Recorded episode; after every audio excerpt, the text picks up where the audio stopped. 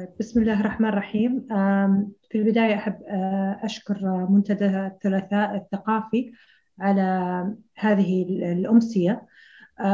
بداية إحنا اليوم راح يتكلم الدكتور السيد ولدبة عن المسألة الدينية في الفلسفة الحديثة. طبعا لطالما كانت المسألة الدينية محل أخذ وجد بين مختلف التيارات الفلسفية وكانت غالبا ما تقع تحت الإطار الميتافيزيقي. بعدها حاولت التجربة الدينية نفسها أن في النقاشات الفلسفية أن تتحرر من هذا الإطار وانخرطت في شتى المجالات والفروع الفلسفية فكان لها دور حاضر في الفلسفات البنيوية والتفكيكية والتحليلية وحتى الفلسفات السياسية والنسوية والاقتصادية. غالبا ما يدار النقاش في التجربة الدينية باقتران قريب جدا مع الفلسفات الأخلاقية. طبعا في العصر الحديث ثمت كثير من المحاولات لإخراج التجربة الدينية من الإطار التأملي إلى أن تكون في التجربة الحياتية والمعاشة. عن طريق مناقشتها في في المجال اللي الفردي التجربة الفردية بحد ذاتها أو في المجال العمومي والاجتماعي. راح يكلمنا اليوم الدكتور السيد ولدباء عن المسألة الدينية في الفلسفة الحديثة. سيستعرض من خلالها مقولات ديكارت ونيتشه وهايدغر والاتجاهات الجديدة في الفلسفة الدينية. والحوار النقدي بين الفلسفة والدين وتحرير التجربة الدينية من المقاييس الميتافيزيقية. دكتور سيد ولدبا هو من مواليد بوتلموت في موريتانيا حاصل على الدكتوراه في الفلسفة الحديثة والمعاصرة. يعمل أستاذا بقسم الفلسفة والدراسات الاجتماعية بجامعة نواكشوط موريتانيا. كما يعمل أستاذا زائرا في عديد من الجامعات العربية والدولية. يحتل منصب أمين عام الجمعية الفلسفية الموريتانية للدراسات الفلسفية كما يعمل كاتب عمود أسبوعي لصحيفة الاتحاد الإماراتية والعرب نيوز بالنسخة الفرنسية. له الكثير من الأعمال المنشورة من بينها التاريخ والحقيقة لدى ميشيل فوكو اتجاهات العولمة عالم ما بعد 11 سبتمبر 2001 عوائق التحول الديمقراطي في الوطن العربي الدين والهوية الدين والسياسة والأخلاق الثورات العربية الجديدة المسار والمصير بؤس الرفاهية مترجم عن الفرنسية الإسلام والمجتمع المفتوح مترجم عن الفرنسية وكذلك رواية بعنوان الشنقيطي. أترك المجال لك دكتور السيد. شكرا دكتورة فاطمة. بسم الله الرحمن الرحيم. أولا أتوجه بالشكر والتقدير إلى هذا المنتدى الطيب وهذه الوجوه المشرقة التي مع الأسف لم تتح لنا فرصة رؤيتها واللقاء بها لقاء مباشرا نتيجة لهذه الظروف الصحية التي نرجو إن شاء الله أن تنقشع قريبا. الموضوع الذي اقترحه الإخوة في هذا المنتدى الطيب يتعلق بفلسفة الدين الحديثة والمعاصرة. وعندما نتعلق الأمر بفلسفة الدين فالأمر يغدو مشكلا بل يغدو إشكاليا ومعقدا. ذلك أن فلسفة الدين أحيانا تبدو عبارة تحتوي بعض المفارقة أو بعض التناقض الداخلي. فما علاقة الفلسفة بالدين؟ أليس لكل منهما مجاله الخاص الذي لا علاقة له بالآخر؟ الفلسفة مجال التحديد العقلي والنقاش التساؤلي بينما الدين هو مجال الاعتقاد. فكيف يمكن أن نجمع بين بين المنهج النقدي الاستشكالي العقلاني وبين أدبيات وأخلاقيات الاعتقاد والإنقياد؟ هذا المشكل الذي اقترح عليه اقترح لنا بوريكور عبارة جامعة له في أحد كتبه المهمة وهي كتاب الاعتقاد والانتقاد. أي باعتبار أنهما تجربتان مختلفتان من حيث ممارسة الفكر ممارسة الاعتقاد وممارسة الانتقاد. هذا هو الموضوع الذي أود أن أتحدث فيه أي فلسفة الدين بين حدي الاعتقاد والانتقاد. ولا أريد أن أدخل في مقدمات طويلة حول علاقة الفلسفة بالدين.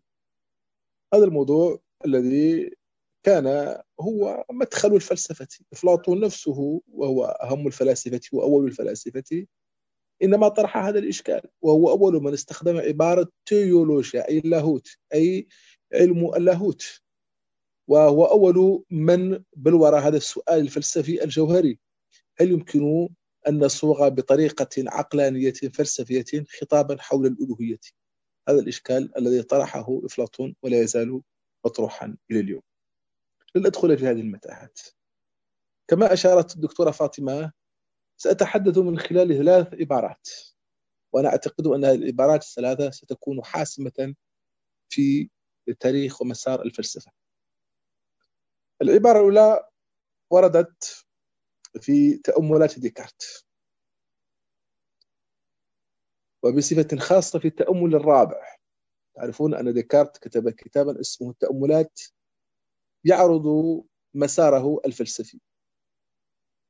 وهو قصة فلسفية. وصل في التأمل الثالث إلى فكرة الإله. ما بعد ذلك طرح إشكال علاقة الإله بالعالم. والعبارة التي تستوقفنا هنا في هذا التأمل الرابع من التأملات ديكارت هو أن الإله هو ضامن صحة أفكار ذاتي حول الطبيعة. أما المقولة الثانية فهي مقولة اشتهرت كثيرا وهي مقولة ترجع إلى الفيلسوف الألماني نيتشه الذي توفي سنة 1900 أي بداية القرن العشرين وهي عبارة أن الإله قد مات. هذه العبارة التي وردت في كتابين من أهم كتبي من كتبه كتاب العلم المريح وكتاب الشهير هكذا تكلم زرادشتر أما العبارة الثالثة فهي عبارة وردت لدى خاتمة كبار الفلاسفة المعاصرين هو الفيلسوف الألماني هايدغر في حوار نشر بعد موته وقد سجل سنة 1966 مع مجلة دير شبيغل الألمانية وقال فيه لم يعد بالإمكان أن ينقذنا سوى إله. ما معنى الفرق ما هو الفرق بين الإله الضامن والإله الميت والإله المنتظر؟ هذه الأسئلة الثلاثة سأحاول أن أجيب عليها ببعض الاختصار. وأول أبدأ بعبارة ديكارت. هذه العبارة الشهيرة التي يقول فيها إن ضمان أفكار الذات حول الطبيعة تقتضي أن يكون هناك إله. لأنه لو لم يكن هناك إله لما أمكننا أن نعرف صحة أفكارنا حول الوجود أو حول الطبيعة. ما هو مدخل أو المدخل إلى هذه الإشكال؟ هنا لا أريد أن أذكر ببعض المعطيات التي ترجع إلى الميتافيزيقا الوسيطة ولكن أشير مجرد إشارة إلى أن الميتافيزيقا الوسيطة أي الميتافيزيقا الكلاسيكية في العصور الوسطى أنها طرحت ما سمي بالبراهين حول وجود الإله. باعتبار أن الميتافيزيقا مباحثها الثلاثة الأساسية هي الإله هذا هو المبحث الأول والمبحث الثاني الحرية والمبحث الثالث خلود النفس. هذه المباحث الثلاثة الكبرى أولها بطبيعة الحال هو الإله. وعندما نتحدث عن الإله فنحن نتحدث عن صفات الإله هذه الموضوعات. كما ترون مشتركة بين علم الكلام الإسلامي وبين اللاهوت المسيحي. أي ما هي صفات هذه الإله؟ طبعا هناك فرق بين علم الكلام الإسلامي وبين اللاهوت المسيحي. باعتبار أن اللاهوت المسيحي يركز عادة على ثلاث صفات كبرى.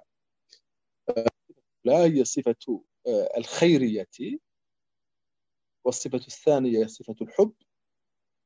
مع اختلاف هل الحب هو الأول أو الخيرية هي الثانية. والصفة الثالثة هي صفة الوجود. والقديس توماس هو أول من حول سؤال الوجود صفة الوجود إلى السؤال المركزي في اللاهوت المسيحي وهذا أفضى إلى تحولات كبرى سنجدها عند آه، ديكارت بصفة آه، بصفتها المحطة المكتملة. على كل حال هنا أشير إلى موسوعة آه، ألين ديليبرا التي كتب حول حفريات الذات وقد تتبع فيها هذا الخيط الرفيع الذي يعود إلى القداس توماس الإكويني في تصوره لفكرة وجود الإله.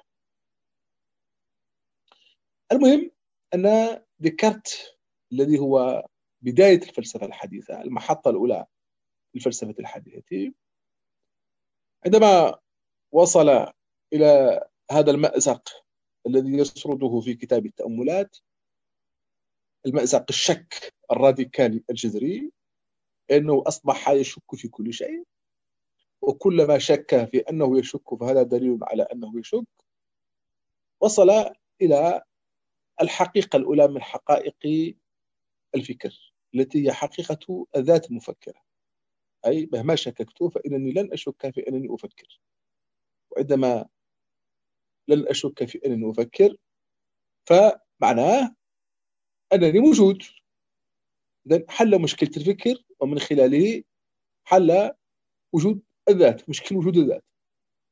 ولكن المشكل الذي غدا بدون حسم هذه الأفكار التي تجدها الذات في خباياها ما هي صحتها؟ ما هو الضامن لصحة هذه الأفكار التي توجد في الذات حول الطبيعة؟ لا يتعلق الأمر بأفكار بعينها بكل الأفكار حتى الأفكار الرياضية. هذه الأفكار الرياضية التي هي أفكار فطرية بل الذي يضمن صحتها. أما الأفكار المركبة التي لها علاقة بالطبيعة والوجود إلى آخره فهذه أكثر مدعة للشك.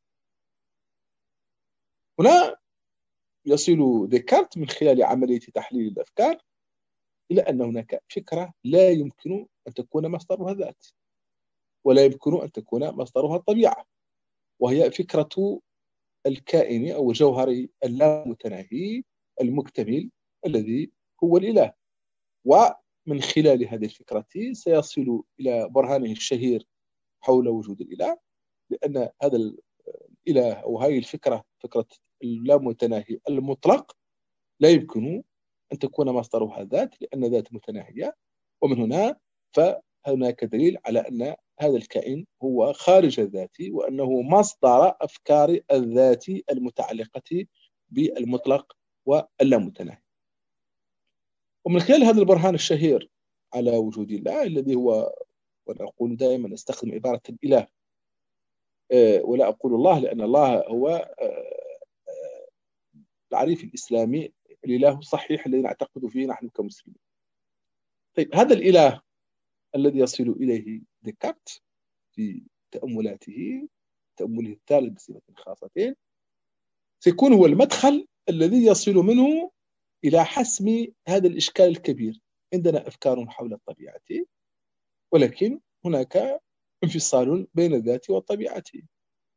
آه، الفكر منفصل كليا عن الطبيعة عن ما يسميه بالامتداد. ولا علاقة تربط بين الذات والطبيعة. إذا ما هو مصدر هذه الأفكار المتعلقة بالطبيعة؟ ألا تكون ما من الأحلام من التخيلات. ما الذي يضمن صحة هذه الأفكار حول الطبيعة؟ يقول ديكارت ليس عندنا إلا إجابة واحدة أن هذا الإله المطلق هو إله ضامن للحقيقة ولا يمكن أن يكون أبدا أداة تضليل. ومن هنا يخرج من نموذج الشيطان الماكر إلى نموذج الإله الضامن. بطبيعة الحال هنا تطرح أسئلة كبرى. أولا هل هذا الإله الضامن؟ والإله الذي تقدمه الديانات الإله الذي يعتقد فيه المؤمنون. هل هذا الإله الذي هو سماه لايبنيس الإله الرياضي معنى أنه يحرك هذا الكون وينظمه بطريقة رياضية فيزيائية دقيقة. هل هذا الإله ونفسه الإله آه، الديني الذي تقدمه الديانات المقدسة وخصوصا الديانات التوحيدية التي تقول بالإله الواحد؟ ثم السؤال الثاني هذا الإله كما برهنت عليه الفلسفة برهنت عليه باعتباره فكرة اللامتناهي المطلق. فإذا تجاوزنا هذا المحدد أي اللامتناهي المطلق فكيف يمكن أن نبرهن فلسفيا على بقية صفات هذا الإله أي هذه الصفات التي أيضا تقدمها الديانات التوحيدية وهي صفات معروفة في كل التقاليد التوحيدية. هذان إشكالان كبيران طرحا في فلسفة الدين الحديث. وقد تبلورت عدة مقاربات في تصور هذه الإشكالات. سأكتفي بمقاربتين لأنهما من أهم المقاربات وسيكون لهما ما بعدهم. المقاربة الأولى هي مقاربة سبينوزا. تعرفون أن سبينوزا بدأ فيلسوفا ديكارتيا بل أنه يعتبر نفسه فيلسوفا ديكارتيا. وقد لخص أفكار في كتاب شهير. ولكنه في كتابه الشهير كتاب الأخلاق L'Éthique في هذا الكتاب يحارب الفكرة التي تقدمها الديانات التوحيدية حول نفسها أي النظر إلى الإله انطلاقا من الصفات البشرية ويعتقد أن تصور الفلسفية لا يمكن أن يقدم تصورا للإله إلا باعتباره هذا الجوهر الحي المكتمل المطلق هذه الصفات الوحيدة الممكنة. أما الصفات التي تحمل دلالة بشرية فهي لا تنسجم مع منطق الإله لأن الإله لا يمكن أن يكون إلا مطلقا وعندما يكون مطلقا فهو لا يمكن أن يوصف بأي صفة من الصفات البشرية المحدودة. طبعا هنا إسبينوزا آه، يبلور خط آه، كبير في تاريخ الفلسفة. هل يمكن أن نتصور الإله بصفة فلسفية مع مواصلة الاعتقاد في المنظومة اللاهوتية الكلاسيكية. كيف يمكن أن نجمع بين تصور هذا الكائن اللامتناهي الذي يسميه أيضا الطبيعة ويسميه الوجود؟ كيف يمكن أن نجمع بين هذا التصور للإله الذي هو تصور عقلاني فلسفي مع التصور الإيجابي للإله الفاعل في الطبيعة أو الفاعل في التاريخ. هذا الإشكال سيقود إلى خط كبير يتواصل إلى الفلسفات المعاصرة كما سأشير لاحقا. التصور الثاني فهو التصور الذي قدمه لايبنيتس. وهو أيضا استمرار لإحدى الحدوث الديكارتية باعتبار أن العلم الطبيعي التجريبي يقوم على مسلمة وهذه المسلمة هي مسلمة دينية ما هي هذه المسلمة الدينية؟ هي أن هذه القوانين الرياضية التي تصدر مباشرة عن الذات ولا علاقة لها بالطبيعة هذه المقاييس النظرية الرياضية هي أدوات فهم الطبيعة بل أدوات أيضا تملك هذه الطبيعة.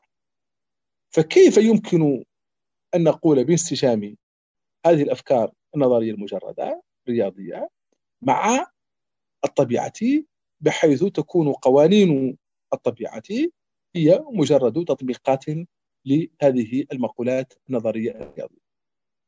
إبليس يقول ليس هناك حل إلا القول بأن الإله نفسه هو الذي صنع العالم ووضع فيه القوانين انطلاقا من هذه الأفكار الرياضية التي هي أدوات الصنع العالمي وإن كانت لا تنتمي إلى الطبيعة. هنا أيضا يفتتح لايبنيز كبيرا سيكون له اثر كبير في الابستيمولوجيا. لأن السؤال هو عندما نقصي هذه المسلمة الإيمانية أي مسلمه صناعة الإله للحقائق الرياضية والعلمية. ما الذي يبقى من كل الصرح العلمي التجريبي؟ ما الذي يبقى؟ عندما يفقد آه، العلم فكرة الفاعلية الغائية في طبيعته ما الذي يبقى من العلم؟ ألا تكون هذه النظريات العلمية هي مجرد صياغات إجرائية تطبيقية وليست قوانين تفسر الواقع. هذا أيضا سيكون مدار نقاش طويل في الفلسفات العلمية المعاصرة كما سنرى لاحقا. ما نخلص إليه من هذه الأسئلة التي بلورها ديكارت؟ هو أنه أسس لتقليد كبير في تاريخ الفلسفة وهو التقليد الذي يحصر مجال الألوهية في فكرة في الفكرة أي فكرة الإله من حيث هو صانع لا متناهي أو علة الحقيقة العبارة الصانع ليست العبارة الدقيقة؟ وإنما هو علة آه، لقوانين الطبيعة. سماها بعض آه، شراح ديكارت بالإله المهندس. أي أننا ننتقل من الإله الخالق إلى الإله المهندسي أو الإله الميكانيكي أو الإله الرياضي. هذا الإشكال آه، هو الذي ولد الأزمة العميقة في الفكر النقدي الفكر النقدي لدى كانت. في نقده لبقايا ورواسب النظرة اللاهوتية عند ديكارت. لأن كانت اعتبر أن ديكارت قطع نصف المسافة ولكنه لم يكمل هذه النظرة النقدية للاهوت ما دام حافظ على الأدلة التقليدية حول وجود الإله لأن ديكارت يستعيد نفس الأدلة اللاهوتية بصفة خاصة ما سمي بالدليل الوجودي كما هو معروف. هو دليل ظهر في اللاهوت المسيحي الكلاسيكي. وكل كانت هو هذا النقد للدليل الوجودي. لأن فكرة الدليل الوجودي هي ما ذكرت. هو استدلال على وجود الإله انطلاقا من فكرة هذا الكائن اللامتناهي المطلق الذي لا يمكن أن يكون إلا موجودا لأنه ما دام كاملا فلا بد أن يكون موجودا. وما دام لا متناهيا فبالتأكيد فهو خارج عن أفكار الذات فهو له وجود مستقل عن ذات المفكر. هذا الدليل الوجودي سينتقده كانت وستكون كل نظرية كانت النقدية هي خروج من هذا الدليل الوجودي. لماذا؟ لأن كانت سيفرق بين فكرة الشيء ووجوده العيني. فلا يكفي أن تكون عندنا فكرة منسجمة عقليا حتى نحكم بوجودها العيني. فهناك تمايز بين الذهنيات والتصوريات وبين العينيات. ومع ذلك لا يمكن لأي معرفة أن تستغني عن هذه الأفكار التي ترد من ملكة الفهم ولكن لكي تكون هناك معرفة ممكنة لا بد أن تكون محددة بمجال التجربة وبمجال ما يرد من المحسوسات. وهكذا سيميز كانت تمييزا آه، دقيقا وسيكون حاسما في تاريخ الفلسفة بين مجال الاعتقاد ومجال المعرفة. وليس من الصحيح أن كانت سيقضي على الميتافيزيقا بالعكس هو كتابه في نقد العقل الخالص كما يقول في مقدمته الأولى والثانية وهما مقدمتان مهمتان للغاية سيكون الغرض منه إنقاذ الميتافيزيقا وليس تقويض الميتافيزيقا ولكن الحل الذي يصل إليه هو أن مجال المعتقدات الدينية ليس مجال المعرفة لأن مجال المعرفة محدود بالطبيعة وما دامت معرفة الطبيعة لم تعد تحتاج إلى المقدمات الإيمانية العقدية فإن يجب أن لا نبحث عن الإله في الطبيعة بل نبحث عنه في مجال الأساسي الذي هو مجال الأخلاق. فلا يمكن أن نتصور فلسفة أخلاقية ولا مطلقات أخلاقية ولا فكر أخلاقي إلا انطلاقا من هذه المعتقدات الإيمانية الدينية. فالإله هنا ليس هو الإله الضامن لأحكامنا حول الطبيعة فنحن لا نحتاج إلى هذا الإله الضامن في مجال الطبيعيات ولكن نحتاج إليه حاجة عضوية دقيقة لا غنى عنها في مجال الأخلاقيات. ما يقوم به كانت هو استكمال المشروع الديكارتي. لأنه يعي أن بناء المعرفة على المسلمات الإيمانية سيقوض القيمة الإبستمولوجية للعلم. ولكنه من ناحية ثانية وهذا هو ثمن إلغاء هذه المسلمة الإيمانية سيقول بأننا لا يمكن أن نعرف الأشياء في ذاتها وإنما نعرف الظواهر فقط. فمعرفة الأشياء في ذاتها يقتضي فعلا هذه المسلمة الإيمانية التي ذكرها ديكارت. ولكن حين نستغني عن هذه المسلمة الإيمانية فيجب أن نكون واعين بأن مجال المعرفة الممكن الوحيد هو ظواهر الأشياء وليس حقائقها لأن حقائق الأشياء جزء من الميتافيزيقيات إذا هذا التمييز بين المعرفة الممكنة وبين الأشياء في ذاتها سيكون شرخا كبيرا أيضا في الفلسفة المعاصرة. ولا أريد أن أدخل في آه، فلسفة هيجل ولكن كل فلسفة هيجل هي محاولة للخروج من هذه الثنائيات والتشققات والتصدعات التي أحدثتها الكانتية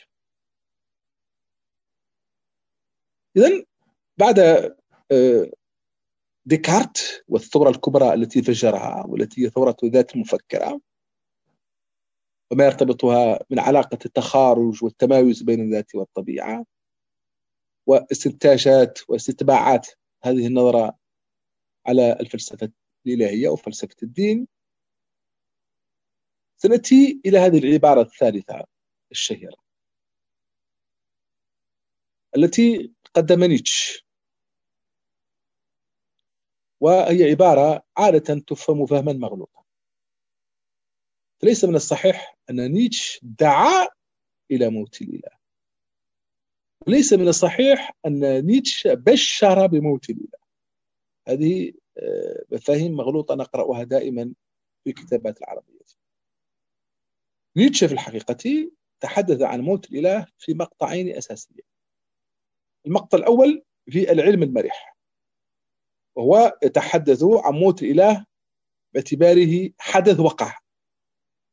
لقد مات الإله لقد قتل الإله نحن الذين قتلنا الإله نحن القاتلون المجرمون الذين قتلنا الإله. ما ترد العبارة بصفة أوضح وأكثر غنائية في كتابه. هكذا تكلم سرادشت عندما يقول هذا المجنون أو المجذوب يبشر ألم تعلموا أن الإله قد مات؟ فهو يحدث فهو يحدث عن موت الإله. باعتباره ليس حدثا سعيدا وإنما باعتباره مظهرا لهذه العدمية التي وصلت إلى الحضارة الأوروبية. أي غياب الألوهية غياب النظرة الدينية للعالم. نهاية الدين في تشكل العالم الحديث. ما تعني عبارة موت الإله؟ لو رجعنا إلى فلسفة نيتشه بصفة معمقة مفصلة. لأمكننا أن نفهم موت الإله وفق دلالتين وهما حاضرتان بقوة في فلسفة نيتشه. الدلالة الأولى ربط موت الإله بالمسيحية. المسيحية هي التي قتلت الإله. هذا كلام يتكرر كثيرا في كتابات نيتشه وبصفة خاصة في الكتابين المذكورين العلم المريح وهكذا تكلم زرادشترا ما معنى أن تكون المسيحية هي التي قتلت الإله؟ يقول نيتشه لأن المسيحية هي التي تصورت الإله باعتباره إنسانا أعلى. وفكرة التجسد في العقيدة المسيحية تعني أن الإنسان تأله وصار بإمكانه أن يؤدي دور الإله أن يحتل مكان الإله. وأصبح هناك تداخل بين الالهيه والبشرية إلى حد أن هذا التوجه لتجسد الإله في البشري سينتج عنه ضرورة انسحاب الإله مطلقا. وبقاء البشري معنى أن الإنسان أصبح بإمكانه أن يكون هو الإله وأصبح بإمكانه أن يكون حاملا لكل صفات الألوهية. فذلك يقول نيتشه هذا الوعي بالذات وهذا التشكل الذاتي الحديثة المتمحورة حول مركزية الإنسان هو نهاية الألوهية. عندما يصير الإنسان هو مركز الطبيعة ومركز الوجود ومركز القيم فيصبح هناك حاجة للإله. ويقول ذلك أكثر الناس تدينا في هذا العصر هم أيضا غير غير متدينين. لقد سحب الإله لم يعد موجودا في عالمنا. وحتى متدينون ليسوا متدينين حقيقة لأن الإله لم يعد مركزيا في حياتهم لا في حياتهم الاجتماعية ولا في حياتهم العاطفية ولا في حتى في تصوراتهم للعالم. فبهذا المعنى يكون موت الإله ناتج عن الميتافيزيقا نفسها. الميتافيزيقا نفسها قد تصورت الإله في شكل تصور عقلاني مجرد أو تصور أخلاقي آه، حيوي. وكل هذه التصورات تلغي الألوهية نفسها. فهي تصورات متمحورة حول الإنسان وليست تصورات آه، تظهر الإله في إطلاقيته ومغايرته الكلية. من هنا استعيد قولة سبينوزا أن سبينوزا هو أول من بلور هذا التعارض بين الميتافيزيقا وبين فكر الألوهية. ونيتشه لا يخفي ابدا الدين لسبينوزا بهذا التصور. هذا هو آه، الخلفية الأولى. هذه الخلفية الأولى كلمة نيتشه. الخلفية الثانية في كلمة نيتشه كان ما يتعلق بالمسيحية ما يتعلق بالميتافيزيقا. المساله الثانية ما يتعلق بفلس نقد فكرة الأخلاق. لأن كانت الذي هو أكبر عدو لنيتشه عندما نقد الميتافيزيقا في الطبيعيات أبقى على الميتافيزيقا في الأخلاقيات. واعتبر أن الدليل الحقيقي على وجود الإله هو الأخلاق. أن لا يمكن أن نتصور أخلاقا بدون مسلمة وجود الإله وخلود النفس. وحتى فكرة الحرية التي هي الفكرة الأساسية في الحداثة هي أيضا مسلمة إيمانية. لأن آه، الفكر الطبيعي لا يمكن أن ينتج عنه إلا القول بالضرورات وليس بالحرية. الحرية هي نمط من المعجزة أي الخروج عن قوانين الطبيعة. إذا الإله مرتبط بالأخلاقيات. وأخلاقيات الضمير أي أن هناك قوانين للعقل الأخلاقي. وعندما ينهار العقل الأخلاقي تنهار معه اللاهوت الكانتي. ينهار معها فكرة الإله الضامن للقيم الأخلاقية. فنحن مع ديكارت انهار الإله الطبيعي ومع نيتشه الذي كان يؤرخ لبداية ما سماه بول ريكور بفلاسفة الشك أي فلاسفة التقويض الذين يرون أن المعارف والقيم إنما هي تقويمات وإنما هي مواقف وجودية أو اجتماعية أو نفسية أي ليست لها حقائق في ذاتها عندما ينهار هذا الإله الأخلاقي إله الفضائل الأخلاقية فضائل الضمير فأيضا سيموت الإله بشكل أو بآخر. فعبارة نيتش تؤرخ من ناحية لنهاية الميتافيزيقا وتؤرخ من ناحية ثانية لنهاية فلسفة الأخلاق بالمعنى الكلاسيكي أي أخلاق الضمير والوعي الذاتي. فمن هنا ندرك أن هذه المقولات الشائعة حول آه، موت الإله لا ليس لا تعني أبدا النظرة الإلحادية بمفهوم آه، السطحي للعبارة. وحتى نيتشه نفسه يقول أن فكرة الإلحاد هي فكرة دينية. ما هي الإلحاد؟ الإلحاد هو نفي صورة ما من صور الألوهية. الإلحاد ليست نفي الإله وإنما نفي صورة من صور الألوهية نفسها. وما انهار وانسحب وتلاشى هو هذا الإله الإنساني الإله الاخلاقي هو يستخدم العبارات. يقول الإنسان الإنساني جد إنساني أو الإله الأخلاقي. وكل كتاب جينيالوجيا الأخلاق هو في هذا المجال. ما أود التنبيه إليه إلى أنه أمام هذا المنعرج الكبير المنعرج النيتشوي تبلورا اتجاهان في فلسفة الدين. بل لعل فلسفة الدين كمفهوم لم يظهر إلا مع نهاية الميتافيزيقا ونهاية فلسفة الأخلاق مع نيتشه. وقد أثر هذا الحدث النيتشوي تأثيرا كبيرا على فلسفات الدين في أحد اتجاهين. الاتجاه الأول هو الذي يذهب إلى محاولة تأسيس جديد للمسألة الإلهية خارج الميتافيزيقا أي اعتبار أن الميتافيزيقا أنها كانت منافسا للفكر الديني الحقيقي. وأن ما انهار مع الميتافيزيقا ليس الدين وإنما هو هذا المنافس غير المشروع للدين.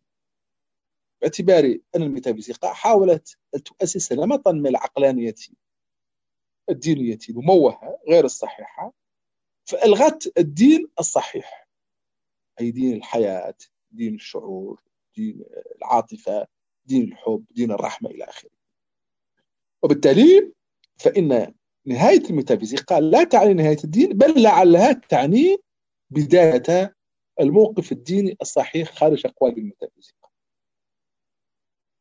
هذا الاتجاه آه، قوي وأشير فقط إلى أحد تجلياته أهمها ربما هو الفيلسوف الوجودي الكبير إيمانويل مش الوجودي الفيلسوف اليهودي اليهودي إيمانويل أمانويل لوجيناس الذي هو آه، من أسس تقليد كبير لإعادة بحث مسألة الألوهية خارج قوالب الميتافيزيقا باعتبار أنه يبين أن ما حدث هو أن الميتافيزيقا حصرت المسألة الدينية في سؤال الوجود الذي هو السؤال الفلسفي في حين أن سؤال الوجود ليس هو المدخل إلى المسألة الدينية بالعكس هو الحاجز الذي يحجز ويحول دون التفكير في المسألة الإلهية.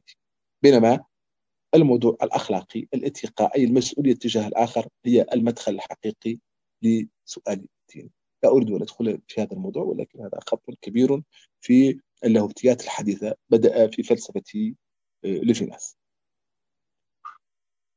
الخط الثاني هو خط كلاسيكي. هو نمط من الهجوم على نيتشه.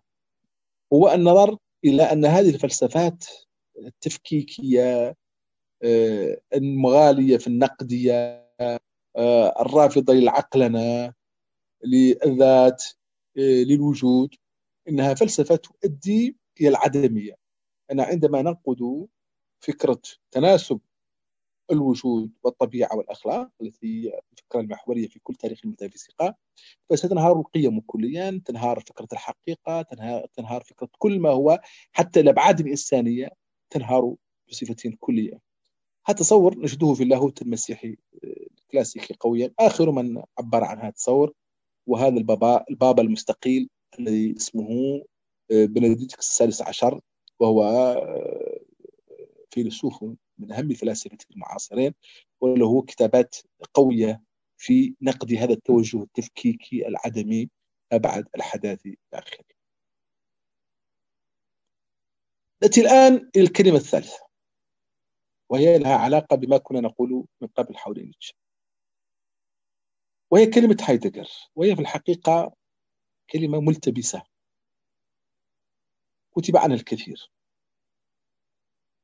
هايدجر يقول في هذه العبارة التي وردت في إطار حوار صحفي لعله الحوار الصحفي الوحيد المشهور لهايدجر وقد نشر طلب أن ينشر بعد موته رغم أنه سجل عام 66 أي آه، تقريبا عشر سنوات قبل وفاته. كان يتحدث عن التقنية الحديثة باعتبارها هي ميتافيزيقا العصور الحديثة. وهو يعني أن الميتافيزيقا لم تموت لم تنتهي وإنما تشكلت موضوعيا في هذه النظرة التقنية للطبيعة. أي اعتبار الطبيعة موضوعات وليس أشياء. الطبيعة هي ما يمكن التصرف فيه إجرائيا والحقيقة هي ما يقبل التحقق تجريبيا. يقول هذا هو استكمال الميتافيزيقا وهو تحقق الميتافيزيقا ليس في أفكار تصورية وإنما في حقائق تاريخية وعملية. بحيث جرى عن هذا الحدث الكبير اللي هو التصور التقني للطبيعة اللي هو تحقق الميتافيزيقا العصور الحديثة جرى عنه ما سماه بانسحاب الآلهة. أن الآلهة قد انسحبت عن هذا العالم. ويقول لم يعد من الممكن أن ينقذنا إلا إله. وليس لنا إلا انتظار هذا الإله القادم. هذه العبارة قيل حولها الكثير خصوصا أن هايدغر لم يشرحها وإن كانت في بعض نصوصه الأخيرة حديث كبير عن الآلهة والربط الآلهة بالشعر وربط الآلهة بالمقدس. هذه عبارات كثيرة وردت في نصوص نيتشه الأخيرة. وتباين حولها آه، الفلاسفة ومؤرخو الفلسفة كثيرا هنا أريد أن أنبه إلى أمر أساسي. الأمر الأول هو أن هايدغر دخل إلى الفلسفة من بوابة اللاهوت ولعله لم يدرس الفلسفة إلا في أقسام الله. وهو يعرف اللاهوت جيدا. ومع ذلك يبين أن مجال الفلسفة ليس مجال اللاهوت.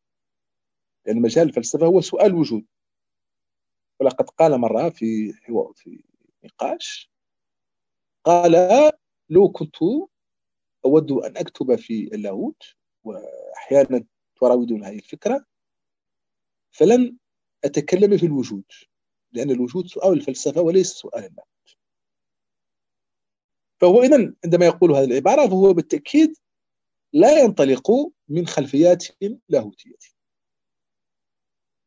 هذه الملاحظة الأولى.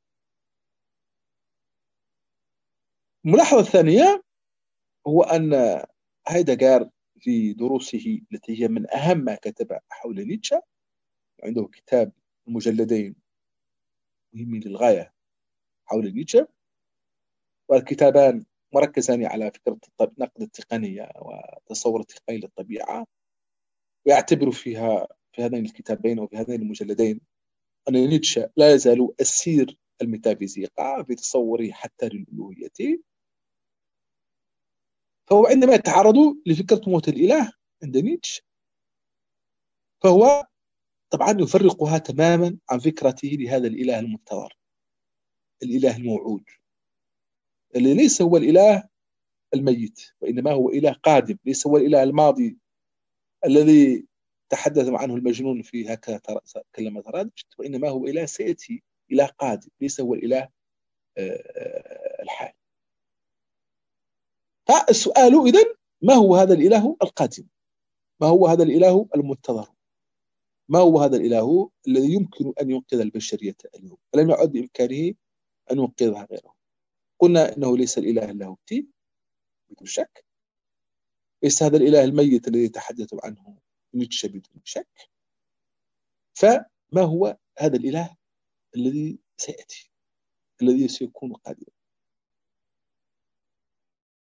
هنا أود أن أقدم ملاحظتين أساسيتين في تصور هذا الإله الموجود. أريد أن أدخل في تفاصيل ما كتب في هذا الموضوع هناك كتابات عندنا لا تنتهي حول هذا الأمر وهي كلها تخمينات وقراءات فيها نمط من الاستكشاف وإلى آخره. لكن أود أن أقدم ملاحظتين. الملاحظة الأولى أن هذا الإله الموعود هو الذي سيخرجنا من مأزق الميتافيزيق هذه الميتافيزيقا المطبقة أي ميتافيزيقا التقنية. لأن خطر الميتافيزيقا التقنية بالنسبة لهيدغر هي أنها تفقدنا أمرين أساسيين. تفقدنا هذه العلاقة بالوجود العلاقة بعذرية الوجود لأنها تحول الأشياء إلى مواضيع. تفقدنا العلاقة بالأشياء. تفقدنا طهارة الوجود حسب العبارة التي استخدمها تفقدنا العلاقة بالوجود من حيث هو مقدس أي بما يتجاوز التصور الانتفاعي التجريبي للطبيعة. فهذا الإله هو المخرج من حضارة التقنية التي هي ميتافيزيقا العصور الحديثة.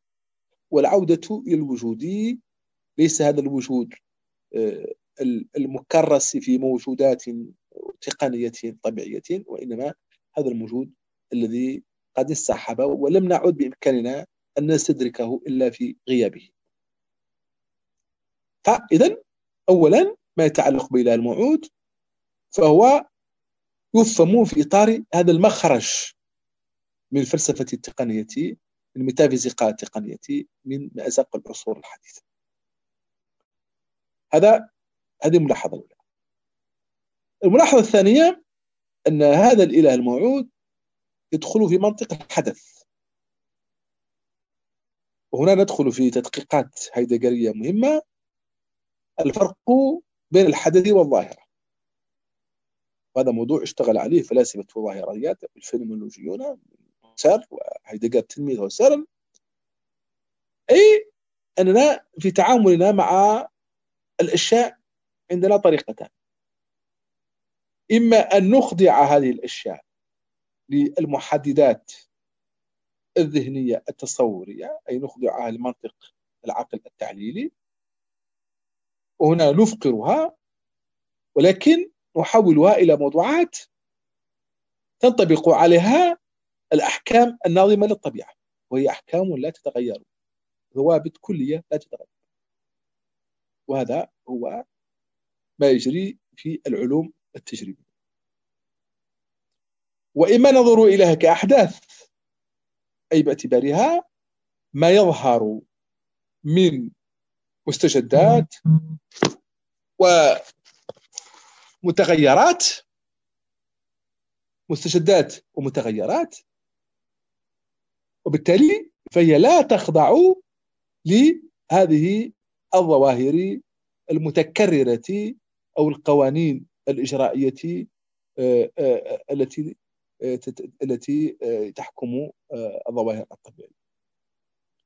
فالحدث دائما هو ما لا يمكن التعبير عنه في قوانين طبيعية أو قوانين اعتيادية. فالإله هو ينتمي إلى عالم الحدث. الإله الموعود ينتهي إلى أفق الحدث. والحدث يقول هيدجر هو ما يستكشفه الشعراء. الشعراء هم وحدهم اللي بإمكانهم أن يستكشفوا الحدث. في مقابل العلماء. العلماء لا يمكنهم علماء الطبيعة لا يمكنهم أبدا أن يستكشفوا الحدث. الحدث إنما يصل إليه الشعراء لأن الحدث هو مجال المقدس. ومجال المقدس ليس هو مجال الطبيعة في تقنيتها. عفوا دكتور بس متبقي لنا خمس دقائق ما الذي نصل إليه من عبارة هايدجر يصل باقي لنا دقائق قليلة سأقول فيها ما الذي يصل من ما الذي نستنتجه من فلسفة هايدجر تنتج منه أولا أن هايدجر دشن إمكانات جديدة في فلسفة الدين. هذه الإمكانات الجديدة في فلسفة الدين يمكن أن تتبلور في أربع نقاط أساسية أشير إليها باقتضاب النقطة الأولى هي ما كان قد انتبه إليه قراء نيتشه وهيدجر من أهم قراء نيتشه من أن المسألة الدينية لا تنغلق في الميتافيزيقا بل قد يكون الميتافيزيقا بل قد تكون الميتافيزيقا هي الطريق المضلل للمسألة الدينية هذا هو آه، هذه هي النقطة الأولى. النقطة الأولى هي التمييز بين المسألة الدينية وسؤال الألوهية. الفلسفة لا تتناول المسألة الدينية. المسألة الدينية موضوع يتعلق باللاهوت. ولكن موضوع الألوهية أوسع من اللاهوت. فنحن عندما نتحدث عن المسألة الألوهية لسنا مضطرين على أن نبقى في مستوى المعتقدات الإيمانية حول الألوهية لأن موضوع الألوهية ينتمي إلى الحدث ينتمي إلى أفق فلسفي وليس إلى أفق لاهوتي. فاللاهوت ليس معنيا بمسألة الإله بس الإله مسألة فلسفية. لماذا اللاهوت ليس معني بمسألة الإله؟ لأن اللاهوت هو علم وضعي بالألوهية. اللاهوت إنما يصوغ صفات صفات للإله بحسب معتقد معين. ولذلك يقول لا فرق بين علم اللاهوت وعلم الطبيعة أو علم البيولوجيا أو علم كذا آخر لأنه يتحدث عن موضوع صنعه. فكل دين إنما يصنع إلهه الخاص به ويعطيه مواصفات بحيث يتحول اللاهوت إلى علم بمضامين محددة للألوهية بينما سؤال الألوهية الفلسفة يفتح هذا الموضوع خارج حدود المعتقدات وخارج حدود هذه آه، المسلمات الإيمانية الصلبة آه، آه، النقطة الثالثة. كانت الفلسفة. يمكنها أن تعيد طرح سؤال الألوهية على عكس ما كان يقول كانت أن كانت اعتبر أنها لا يمكن أن تتحدث لا إيجابا ولا سلما في موضوع الألوهية وإنما موضوع الألوهية مسلمة أخلاقية فقط. ولكن إذا كان للفلسفة يمكنها أن تتناول هذا الموضوع فإنها ليست كل فلسفة نوع معين من الفلسفة. سماها هيدجر الفكر باعتبار أن الفكر هو أبعد مدى من الفلسفة. الفكر ليس هو الفلسفة الفلسفة هي نوع من الفكر ولكن هناك مستوى آخر من الفكر أعمق وأبعد نظرا من الفلسفة هو الشعر. الشعر الذي هو وحده يمكن أن يستكشف الأبعاد العميقة والجوهرية في الوجود أي ما يتعلق بالمقدس أو آه، آه، السحر أو المفارق في الطبيعة. الأمر الرابع الذي سنختم به هو أن موضوع الإله الموجود يبين لنا أن كل المحاولات التي جرت في الفلسفة إلى استبدال الدين بالإيديولوجيا لأن كل مسار الفلسفة المعاصرة هو أن ما قاله تقريبا تلخصه ما قاله ماركس بأن الفلسفة حاولت طيلة مسارها تفسير العالم بينما المطلوب هو تغيير العالم وليس تفسيره. وعندما يتحدث عن الفلسفة هو يعتبر هنا أساسا الميتافيزيقا في تصورها للطبيعة أنها تريد أن تفسر العالم بينما المطلوب هو التغيير. لأن كل المحاولات التي تمت لتعويض الدين بالإيديولوجيا إلى حد محاولة بناء ديانات وضعية. عند أوغست كونت وحتى عند ماركس نفسه كل هذه المحاولات فشلت. بمعنى آخر إن الدين ظهر كحاجة حيوية محورية وكتساؤل دائم لدى الإنسان. كل محاولة للخروج من الدين واستبداله بأشكال أخرى من أشكال التعبير الثقافي أو الفكري أو الإيديولوجي. باءت بالفشل. لأن سؤال الدين هو السؤال المتعلق بمسألة الألوهية. ومسألة الألوهية ليست خيارا من خيارات العقل النظري وإنما هي مرتبطة بنمط وجود الإنسان ذاته. وهذا ما يظهر في كتيب أشير إليه إشارة أخيرة هناك كتاب جميل من الضروري الاطلاع عليه. وهو حوار بين جاك دريدا وبين الفيلسوف الإيطالي جاني فاتيمو. جاك دريدا فيلسوف بعد حداثي تفكيكي. وجاني فاتيمو فيلسوف أيضا آه، ما بعد حداثي ولكن بنفس ديني. طبعا نفس ديني غير ميتافيزيقي. في هذا الكتاب ينبه جاك دريدا إلى أمرين أساسيين. الأمر الأول هو أن سؤال الدين ينبع من سؤال الأسئلة أي من السؤال الأول الذي هو سؤال الثقة في المعنى. لأن أول سؤال تطرحه الفلسفة هو كيف نثق في المعنى؟ كيف نثق في الحوار التعبيري المشترك بين الأفراد.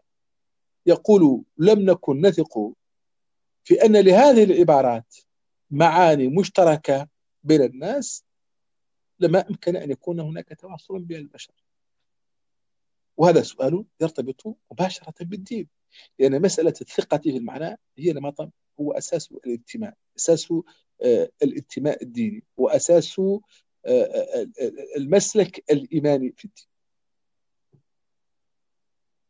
المسألة الثانية التي ينبه إليها جاك دريدا دائما هو أن فكرة المقدس بمعنى التمييز بين ما هو طاهر وما هو مدنس أي مسألة الأخلاق في نهاية المطاف. ما هو؟ ما هو خير وما هو شر؟ ما هو خير وما هو شر؟ من هذا السؤال أيضا ينبع من الدين. إن هذه التمييزات بين الخير والشر بين المقبول وغير المقبول.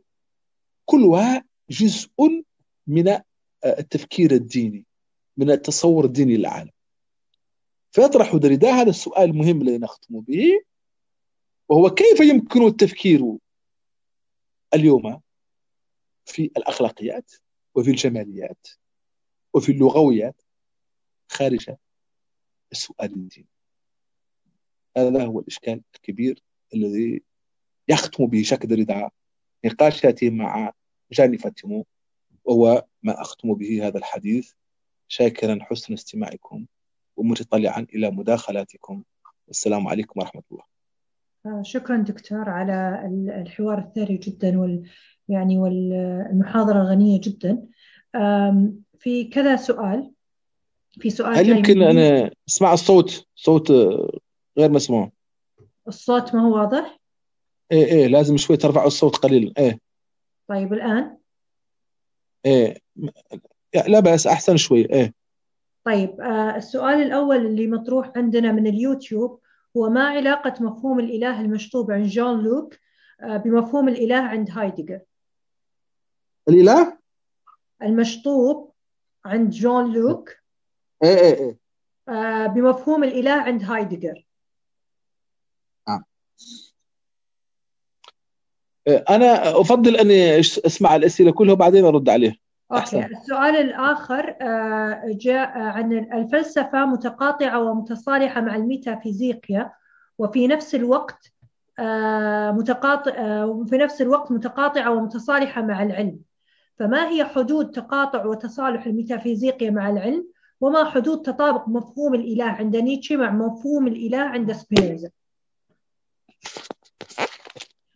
وفي مداخلة من الأستاذ سلمان الحبيب. تفضل أستاذ سلمان.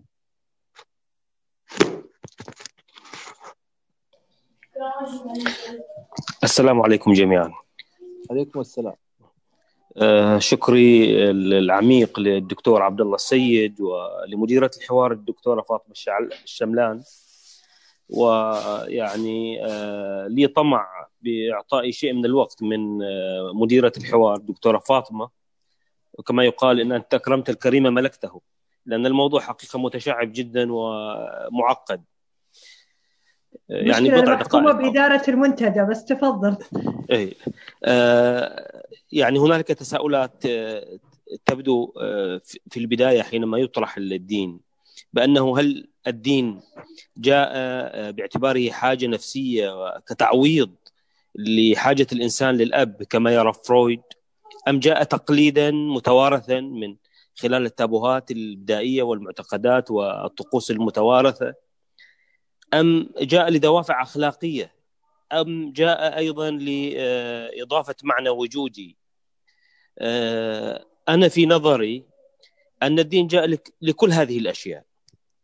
يعني آه، وربما المعنى الوجودي هو الأهم في كل ذلك في نظري.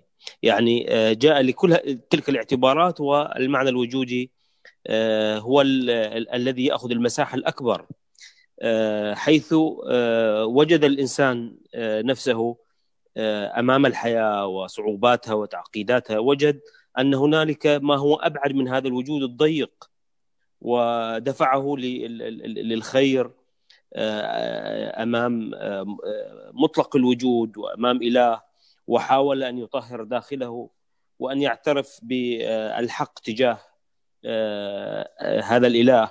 وكذلك العمل وفق المعنى الخاص. يعني المنطلق الوجودي هو منطلق ذو مسار خاص. كما يقول الصوفيون الطريق إلى الله بعدد أنفاس الخلائق. وهذا هو الأصل في في الاتجاه الديني المنطلق الوجودي الذي يحدد معنى الحياة. بالنسبة للفلاسفة يعني الذي يعني الذين ذكرهم الدكتور عبد الله بالنسبة لديكارت مثلا في منهجه الشكي أنا في نظري هو دار دار في حلقة مفرغة بحيث أنه يعني لم يأتي بجديد. فبدأ بشكه بكونه ناقصا وهذا يستدعي الكمال المطلق المتمثل في مطلق الوجود. بالنسبة لنيتشه مثلا بمناداته في وجوديته العدمية جعل الإنسان في معضلة يعني أخلاقية كبيرة جدا حاول أن ينادي بالقوة والرجل الخارق وهذا أدى لأزمة أخلاقية وأدى لنوع من الاعتزاز بالعنصر المادي القوي. بالنسبة لهايدجر في فلسفته الوجودية الإلحادية أيضا الذي أعطى مجالا كبيرا للحرية. أيضا يعني جعلنا في أزمة من خلال أن الحرية أصبحت بلا قيود وأصبح الإنسان في حالة من الفوضى. هذا فيما يتعلق بالتناول الفلسفي. للتخلص من الميتافيزيقيا وهذا يعني سأختم به ولن أطيل كثيرا. التخلص من الفيزيقيا جاء ربما بمناهج مختلفة. هنالك من جاء بوحدة وجود ولكنها لم تتخلص تماما من الميتافيزيقيا بل قسمت بين جانبين بين إله أو روح كلية وبين تجليات طبيعية مثل ما هي في الهندوسية والبوذية والصوفية والعرفان. إلى آخره من التي ترى في أن واجب الوجود يتجلى في جميع الممكنات. وهناك وحدة وجود مادية مثل التي نادى بها سبينوزا وحتى لو حاول أن يغطي بها بعض يعني الأمور ويعني يغلفها ولكن أصبح الوجود الطبيعي هو الإله. فهذه وحدة وجود مادية وهذه التي كان يؤمن بها أينشتاين. يقول أنا أؤمن بإله سبينوزا. أو الفكرة الثالثة بالنسبة للتخلص من الميتافيزيقيا هي فكرة التاوية التي تؤمن بأن الكون جاء من الفراغ. اعتبر أن اعتبر صاحب هذه الفلسفة الدينية بأن الفراغ هو الأصل ويعني العدم أصبح له قيمة فجاء الكون من هذا العدم. فهذا الشيء هو مجال الدكتور شوي عشان ندخل آخر آخر كلم آخر كلم آخر كلمتين. بهذه هذه هذا الفراغ أو هذه العدمية ربما يقابل ما يقوله العلماء الملحدون بأن الكون جاء من اللاشيء أو جاء من الصفر. لكن أفضل من أوقف الولوج في عالم خارج الزمان والمكان والعليه والانشغال بالعالم المحسوس بدلا من الانشغال بشيء لا يمكن الوصول إليه هو كانت. هو في نظري هو من أوقف هذا الجدال وأعطى للدين بعدا حقيقيا محدودا بحدود مادية. ولهذا لابد أن يكون الدين أن نتحرر هو هذا هو الأصل في الدين أن نتحرر من قيود المادة وتعقيداتها كما يقول البوذيون والصوفيون وغيرهم لا أن ننفي المادة ونعيش في عالم غيبي ميتافيزيقي لا يمكن الدخول فيه ولا يمكن الوصول إلى حقيقة معينة فيه. أخيرا أختم وأشكركم جميعا وأشكر أيضا القائمين على هذا المنتدى وعلى رأسهم الأستاذ جعفر الشعيب. شكرا لكم. شكرا لك أستاذ سلمان دكتور إذا ممكن نجيب على بعض المداخلات عشان نقدر ناخذ جولة ثانية. نعم إذا ممكن نجيب على بعض المداخلات الآن عشان نقدر ناخذ جولة ثانية بسم من الله. المداخلات إيه آه، في الحقيقة طرحت بعض الأسئلة المهمة جدا آه، تحدث سأل أحد الإخوة عن الفرق بين فكرة الإله عند لوك وعند آه، الإله عند هايدجر الفرق بين لوك وهايدجر فرق كبير. لوك في نهاية المطاف يظل في مستوى فكرة الفكرة نظرية المعرفة.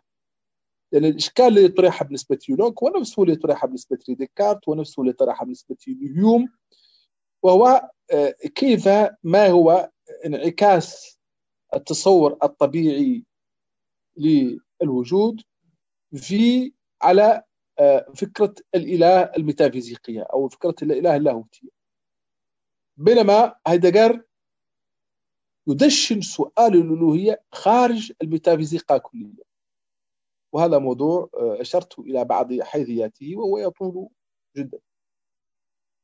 هناك سؤال آه، حول علاقة الفلسفة بالميتافيزيقا آه، بالعلم.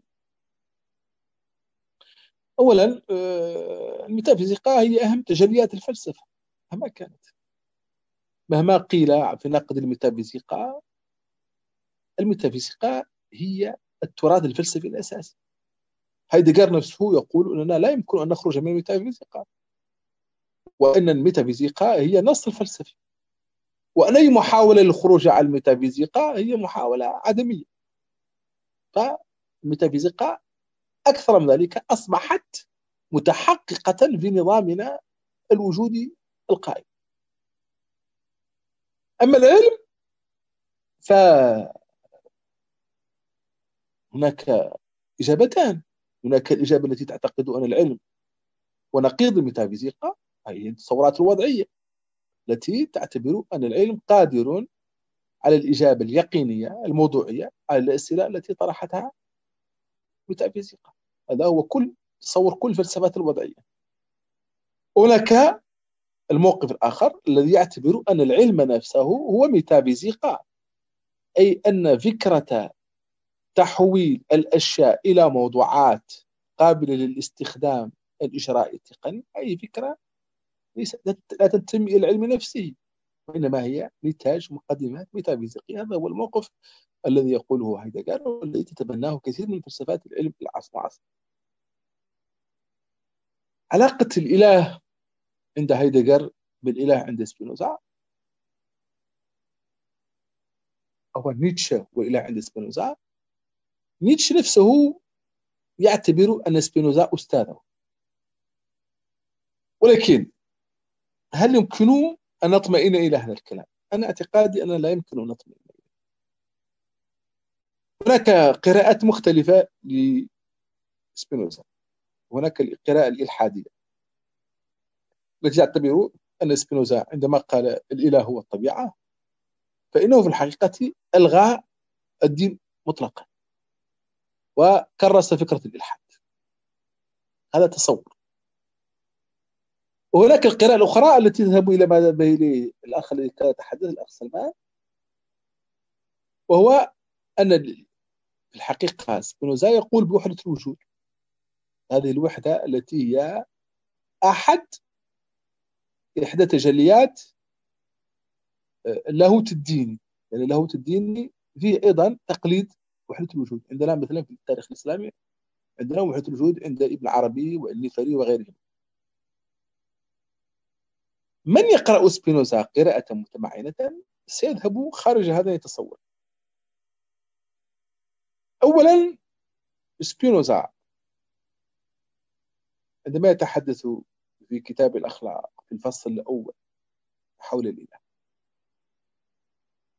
فهو من الواضح أنه يتحدث وفق القاموس اللاهوتي. وهذه الصفات التي يصف بها الإله هي نفسها الصفات التي نجدها في علم الكلام الإسلامي. صفات الوجود والقدرة الحياة المعرفة إلى آخره. هي نفس الصفات الإله. فسبينوزا لا يضيف من عنده صفات الإله. هي نفس الصفات التي يتفق حولها اللاهوتيون. ما هو ما هي الإضافة الكبرى التي يقدمها سبينوزا؟ يقول إن هناك تناقضا بين القول بأن هذا الإله مطلق ومخالف للمخلوقات وبعد ذلك بوصفه أي صفة يشترك فيها مع المخلوقات. هذا الكلام لم يقوله سبينوزا أولا قاله كله أو طرح على الأقل عند بعض الفلسفات الإلهية القديمة البسيطة. ولكن الاستنتاج هو الذي يختلف. هو ما يستنتجون من هذا الكلام هو أن أننا لا يمكن أن نعرف الإله إلا من خلال قوانين الطبيعة. لأن هذه قوانين الطبيعة هي موار تجلي القدرة الإلهية. أما الإله نفسه فلا يمكن أن نعرفه إلا بالخيال لأن كل معرفة أو وصف للإله بأي صفة بشرية هي نمط من التخيل.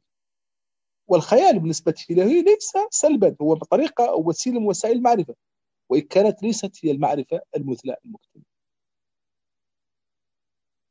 هايدغر خارج هذه الإشكالية مطلقا ونيتش أيضا خارج هذه الإشكالية مطلقا.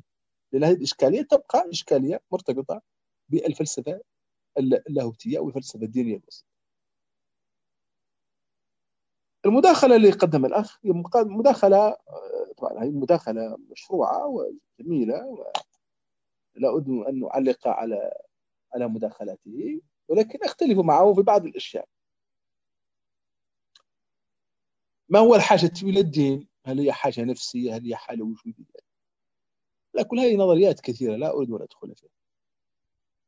لكن من المؤكد أن السؤال الديني أنه سؤال ملازم للتفكير الفلسفي. أن الفلسفة اعتقدت بعد كانت أنها خرجت من السؤال الديني. ولكن كل ما ذكرته الآن من إشارات إلى الفلسفات الدين المعاصرة وهي فلسفات غير إيمانية وغير وغير نسقية. يعني لا تنتمي إلى أنساق دينية معينة. تبين أن سؤال الدين أن سؤال الدين هو فعلا من المحاور الكبرى في الفلسفة لأنه سؤال يتعلق بالتأويل. والفلسفة آه، هي تشخيص وتأويل. فهي تشخيص وتأويل والتأويل هو محور أساسي محاور آه، آه، الفلسفة. طبعا أنا أختلف معه في تصوري في قراءته لديكارت ونيتش وهايدجر أن هايدجر أنه قدم لما طم الوجود الإلحادي وجودية الإلحادية. أنا لا اعتقادي أن هايدجر يمكن أن يوصفها بالوجودية الإلحادية لأن هايدجر دشن فعلا أسئلة شديدة خارج ثنائيه الامام والالحاد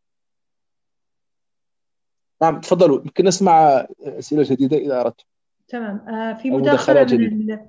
في مداخلة من الأستاذ نادر الابراهيم تفضل. أستاذ نادر.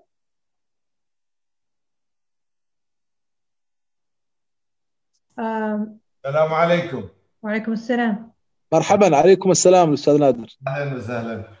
عزيزي الدكتور أشكرك شكرا جزيلا على آه، تشريفنا في في هذا المنتدى.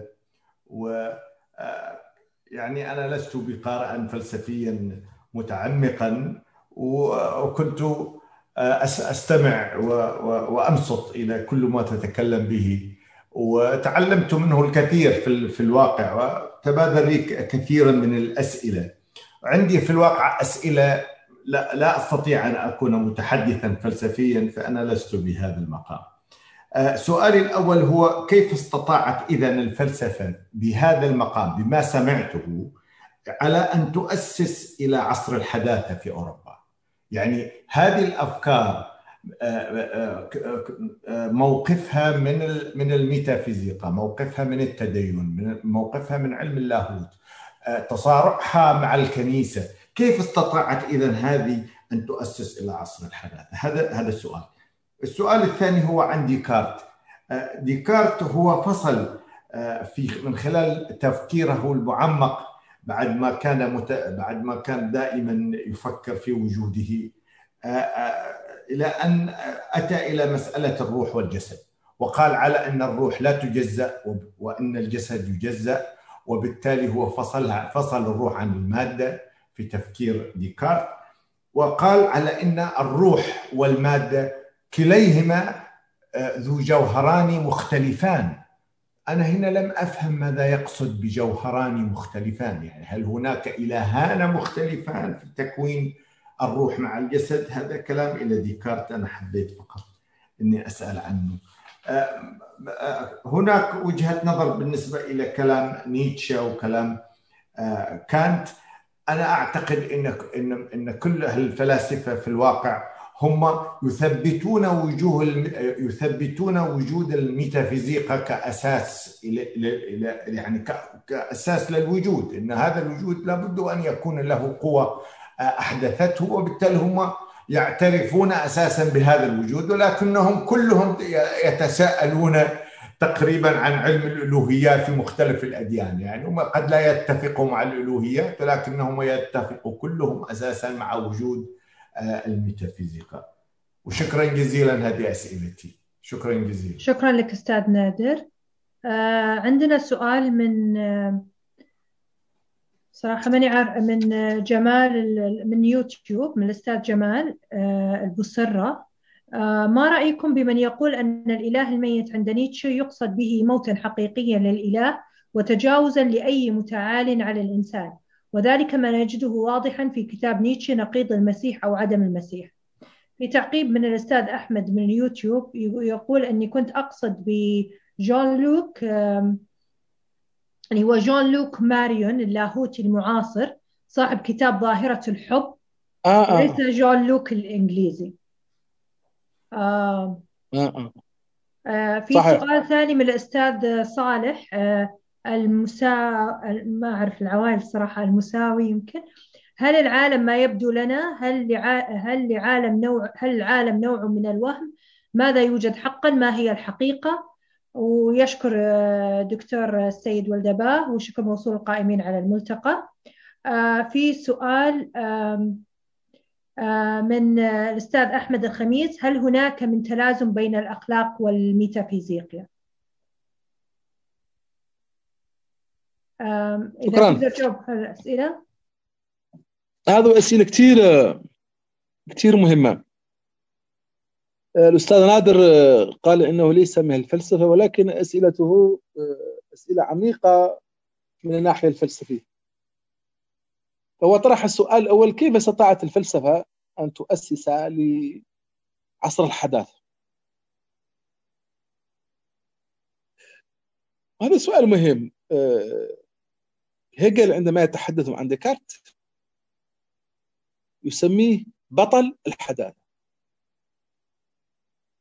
ما معنى أن يكون ديكارت بطل الحداثة. لأن كل أفق الحداثة يتمحور قول قارة جديدة كاملة قارة في التفكير. استكشفها واكتشفها ديكارت وهي قارة الذاتية. أي أن التحول الكبير الذي حدث مع ديكارت هو اعتبار أن مدار النظر إلى الطبيعة والنظر إلى المجتمع والنظر إلى السياسة والأخلاق هو مركزيه الانسان بصفته ذات مفكرة حرة إرادتها مطلقة. هذا هو جوهر الحداثة. أي انتقال من مركزية الوجود سواء كان وجودا مفارقا أو وجودا نسقيا مغلقا إلى فكرة هذا العالم المفتوح الذي يديره الإنسان ويسيره الإنسان. ما هو العلم التجريبي؟ العلم التجريبي هو أن هذه الأفكار التي هي أفكار ذاتية يمكن أن نمتلك بها الطبيعة. نصبح سادة وملاك الطبيعة كما يقول وهذه الفكرة هي التي ستجرب عنها فيما بعد كل الأفكار التعاقد الاجتماعي ومركزية الإنسان في الحرية وحريته في بناء تصوراته الأخلاقية والسياسية وفي تشكيل قيمه المدنية إلى آخره. فالحداثة خرجت من الفلسفة ولكن خرجت من هذه الفكرة فكرة مركزية الإنسان وذاتيته التي هي فكرة فلسفية تماما.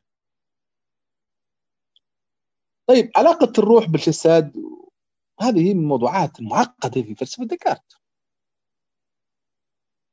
وقد حار كثيرا شراح التأمل الخامس من تأملات ديكارت.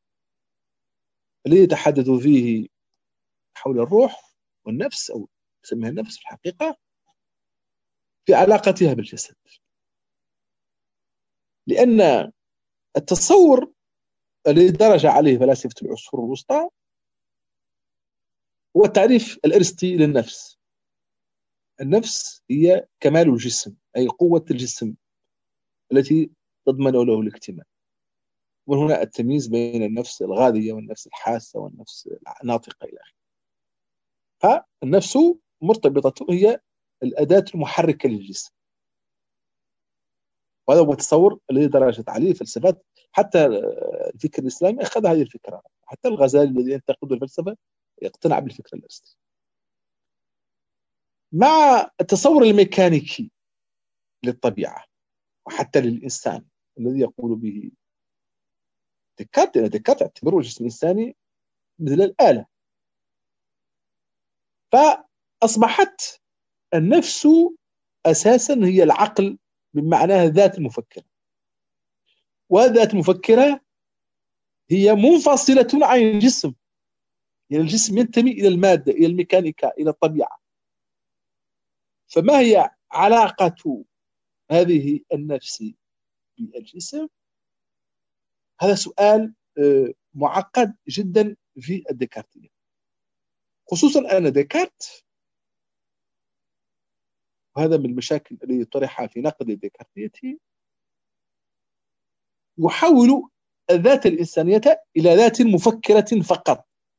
ولكن الذات الراغبة تعرفون النقاش الكبير الذي أثار جدلا كبيرا ما بين فوكو وجاك دريدا حول كتاب فوكو في نقد في كتابه حول تاريخ الجنون في العصر الكلاسيكي. الذي يقول فيه أن العقلانية الديكارتية التي هي العقلانية الحديثة لا يمكن أن تتعامل مع المتخيل. ولذلك المجنون لا مكان له في المدينة. حتى أن إجراءات عزل المجنون المجنون كان في العصور الوسطى إنسان عادي من مكونات المدينة الطبيعية. داخل المدينة يتحرك فيها. الآن أصبح معزولا أصبحت هناك ملاجئ للمجانين. لأن العقلانية آه، الحديثة التجريبية عقلانية النظام لا تتناسب مع أي تصور للعقل خارج فكرة النظام الرياضي. هذا هو مشكل الذي طرح على ديكارت نظرتها للنفس باعتبار النفس قد اختزلت في البعد العقلاني الفكري. أه. طيب هل الفلسفة يمكن أن تتجاوز الميتافيزيقا؟ آه، حاولت أن أجيب على هذا السؤال أه الفلسفة هذا سؤال يمكن أن أجيب عليه إجابة مزدوجة. الفلسفة منذ كانت هي محاولة للخروج عن الميتافيزيقا ومن هنا فالفلسفة تجاوزت الميتافيزيقا.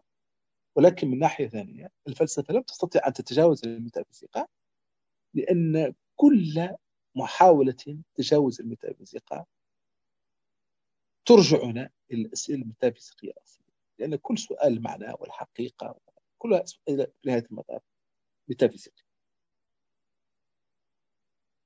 طيب هناك سؤال آه، أحد الإخوة جمال تحدث عن القراءة الممكنة لفكرة الإله الميت عند نيتشه وأنه الإله المسيح. صحيح. نيتشه لا يخفي في كتابه هذا نقيض المسيح أو المسيح الدجال. ترجمه ترجمات مختلفة الامر ولا في كتبه الكثيرة. كلها شتم للمسيحي. ونقد للمسيح ولكن يجب أن نقرأ نيتش قراءة على مستوى ثاني. نيتش هو ابن قسيس. وهو نفسه تعلم في اللاهوت. وهو فعلا يكره المسيحية. هذا حقيقي لا شك فيه. وبعض نصوصه يتحدث عن الإله المسيحي. أي إله كما يفهمه المسيحيون ويعتقده المسيحيون. ولكن جوهر تفكيره ليس في نقد الإله من حيث هو إله. وإنما يسميه إله الأخلاق الإله المتجسد الإله الإنساني. وهنا يعتقد ختاما آه، نود أن نشكر الدكتور آه، سيد والدباه على إتاحة هذا الوقت لنا والكرمة في في الإجابة على جميع المداخلات والأسئلة المطروحة. ما استطعنا أن نأخذ منها. للأسف داهمنا الوقت ولا ممكن نأخذ يعني أيام ونحن نناقش المسألة الدينية في الفلسفة الحديثة. دكتور السيد والدباع عاود معنا إيه. إيه. أنا كنت أتحدث إيه. آه، حول آه، آه، مسألة جان لوك ماريون. قلت الأخ أحمد بين أنه ما يعنيه ليس لوك وإنما جان لوك ماريون. لا صحيح كلامه صحيح. جان لوك ماريون من أهم من بلور فكرة الفلسفة الدينية خارج أفق الميتافيزيق انطلاقا من كتابه الأساسي وهو كتاب يحمل عنوان الإله بدون الوجود. هو عبارة فيها طبعا نمط من الالتباس. ما يقوله بصفة صريحة هو أن ما فعلته الميتافيزيقا هو أنها صنعت أصناما. الميتافيزيقا لا يمكن أن تفكر في الألوهية وإنما تصنع أصناما. لماذا؟ لأن كل أفكار الميتافيزيقا هي خصائص مسلطة مصنوعة للإله لأنها خرجت من أفق سؤال الكينونة وسؤال الوجود. عندما ندخل في سؤال الوجود فنحن مضطرون إلى أن نتحدث في معايير الموجودات. بينما سؤال الألوهية وخارج منطق الوجود لأن يعني منطق الوجود ومنطق الطبيعة منطق القوانين الطبيعية منطق الأفكار النسقية المجردة. بينما مسألة الألوهية يجب أن تستكشف في أبعاد ما سماه بظواهر المشبعة التي لا يمكن أن تخضع للعقل التعليلي المجرد وهي ظواهر تدخل فيها مسألة الحب مسألة الهبة مسألة الكرم إلى آخره فعلا الربط بين جان لايك ماريون وهذه الفلسفات ما بعد الميتافيزيقية هو فلسفات الدنيا بعد الميتافيزيقية هو ربط صحيح آه، لا غبار عليه. طيب هناك سؤالين أخيرين أو سؤالا أخيرا اولا هل يكون العالم نوع من الوهم؟ لا من يقول ذلك؟ في نهاية المطاف حتى ديكارت الذي اعتبر في مرحلة مراحل الشك أن العالم وهم إنما اعتبر ذلك لأسباب تربوية وذلك يقول هوسرل أن هناك يقين آه، أصلي هو اليقين ما اسمه باليقين الحسي أي هذه اليقينيات المباشرة الحدثية التي بدونها يصبح أي تفكير منعدم ومستحيل. علاقة الأخلاق بالميتافيزيقا هذا سؤال طويل وعريض ولكن آه، أنا ذكرته في إطار فلسفة كانت لأن كانت هو من يبين ويوضح أن أنه لا يمكن أن نفكر في الأخلاق بدون المقدمات الميتافيزيقية وأن الميتافيزيقا مجالها ليس المعرفة وإنما مجالها في الأخلاق. نعم تفضلي. دكتور أنا إيه أنا بس أبغى أنا أدخل بمداخلة إذا تسمح لي يعني عشان أستغل الفرصة بوجودك. أنا عندي إشكال في قراءة نيتشه لما يقال عن نيتشه أو يطلق عليه وصمة أنه فيلسوف عدمي. يعني في قراءتي له أنا لا أراه فيلسوف عدمي لهذه الدرجة. يعني حتى في قصة مثل ما طرحت موت الإله نرى أنه يحاول يقتبس الإله في صورة أخرى اللي هي الإنسان الأعلى حين يبشر بموت الأخلاق وعدميتها بين البشر كأنه غاضب على على الوضع الحالي اللي موجود ويحاول أن يجد منفذ فيه في تصوره لهذا الإنسان الأعلى. فما أعرف إذا أنت تشاطر معي هذا التوجه أن نيتشه مش بهذه العدمية اللي يساق لها في في الترجمات العربية. كلامك 100% صحيح حسب رأيي. وأنا رأيي أن العرب كلهم قرأوا نيتش من هذا الكتاب الجميل جدا الذي كتبه عبد الرحمن بدوي حول نيتش هو كتاب كتبه عبد الرحمن بدوي وعمره 25 سنة. كتاب رائع جدا ومكتوب بلغة سلسة شاعرية رائعة. إلى حد أنه عبد الناصر جمال عبد الناصر قال أنه استوحى من هذا الكتاب مسألة الثورة بطول الثورية إلى آخره. ولكن هذه القراءة مغلوطة تماما. نيش ليس عدو الحقيقة ليس عدو العقل ليس عدو الأخلاق ليس حتى عدو الدين. وإنما نيتش أيضا ليس عدميا كما قلت. وهو نفسه يميز بين ما سماه بالعدمية الناقصة والعدمية المكتملة. العدمية الناقصة هي هذا التفكير الميتافيزيقي وعدمية الناقصة لأنه عاجز عن التعامل مع الواقع. الواقع ذري معقد مركب متعدد الأوجه والحياة تحكمها القوة. القوة ليس بمعنى القهر والسلطة ولكن بمعنى الفاعلية الإيجابية.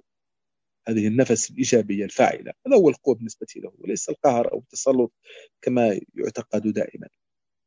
أما العدمية المكتملة فهي العدمية التي تكون قادرة على فهم الوجود في قوته وثرائه وفي تنوعه وفي تشتته أي بدون هذا الموقف آه، الذي يسميه موقفا ارتكاسيا حاقدا لما هو الموقف آه، الثري القوي آه، المنفتح على تعدد المعنى وتعدد الحقيقة وعلى كثافة وتعقد وتشعب الحياة. هذه هي العدمية المكتملة. عدمية الإنسان القوي. ليس معنى أنه الإنسان القاهر أو المتسلط لكن الإنسان القادر على إدراك الحياة في تدفقها وحيويتها وليس في ضعفها وفي آه، تخاذلها. هذا هو التصور الحقيقي لنيتشه. ولذلك هذه القراءات العدمية والقراءات المبسطة والسطحية لنيتشه يجب أن نخرج عنها تماما. والآن آه، نيتشه من أكثر الفلاسفة الآن مقروءا ومبحوثا والدراسات حوله عديدة جدا لا تنتهي ولم أعد أحد يقول بهذه القراءة الساذجة لنيتشه نعم تفضلي. دكتور في النهاية نحن نود نشكرك آه، على يعني سعة آه، صدرك للمداخلات اللي موجودة وأعطيتنا من وقتك الثمين جدا. إذا أحد من إدارة منتدى الثلاثاء يبغى يشكر الدكتور ويختم فليتفضل. السلام عليكم. عليكم السلام ورحمة الله. أتقدم بالنيابة عن جميع أعضاء منتدى الثلاثاء الثقافي بالشكر الجزيل. آه، لسعادة الدكتور السيد ولد أبا على هذا اللقاء الثري حول المسألة الدينية آه، في الفلسفة الحديثة. الحقيقة تطرقنا إلى عدة محاور جدا عميقة. آه، شكرا لهذا اللقاء الطيب. الشكر موصول إلى الدكتورة العزيزة فاطمة الشملان على إدارتها الرائعة لهذا اللقاء. كما ونتقدم بكل الشكر والامتنان لجميع متابعينا من داخل وخارج المملكة. آه، نلقاكم إن شاء الله في الندوة القادمة. آه، حول أمسية شعرية إن شاء الله مع مجموعة متألقة من الشعراء وذلك بالتعاون مع جمعية الثقافة والفنون بالدمام. آه، تصبحون على خير ودمتم بخير. بارك الله فيكم. شكرا.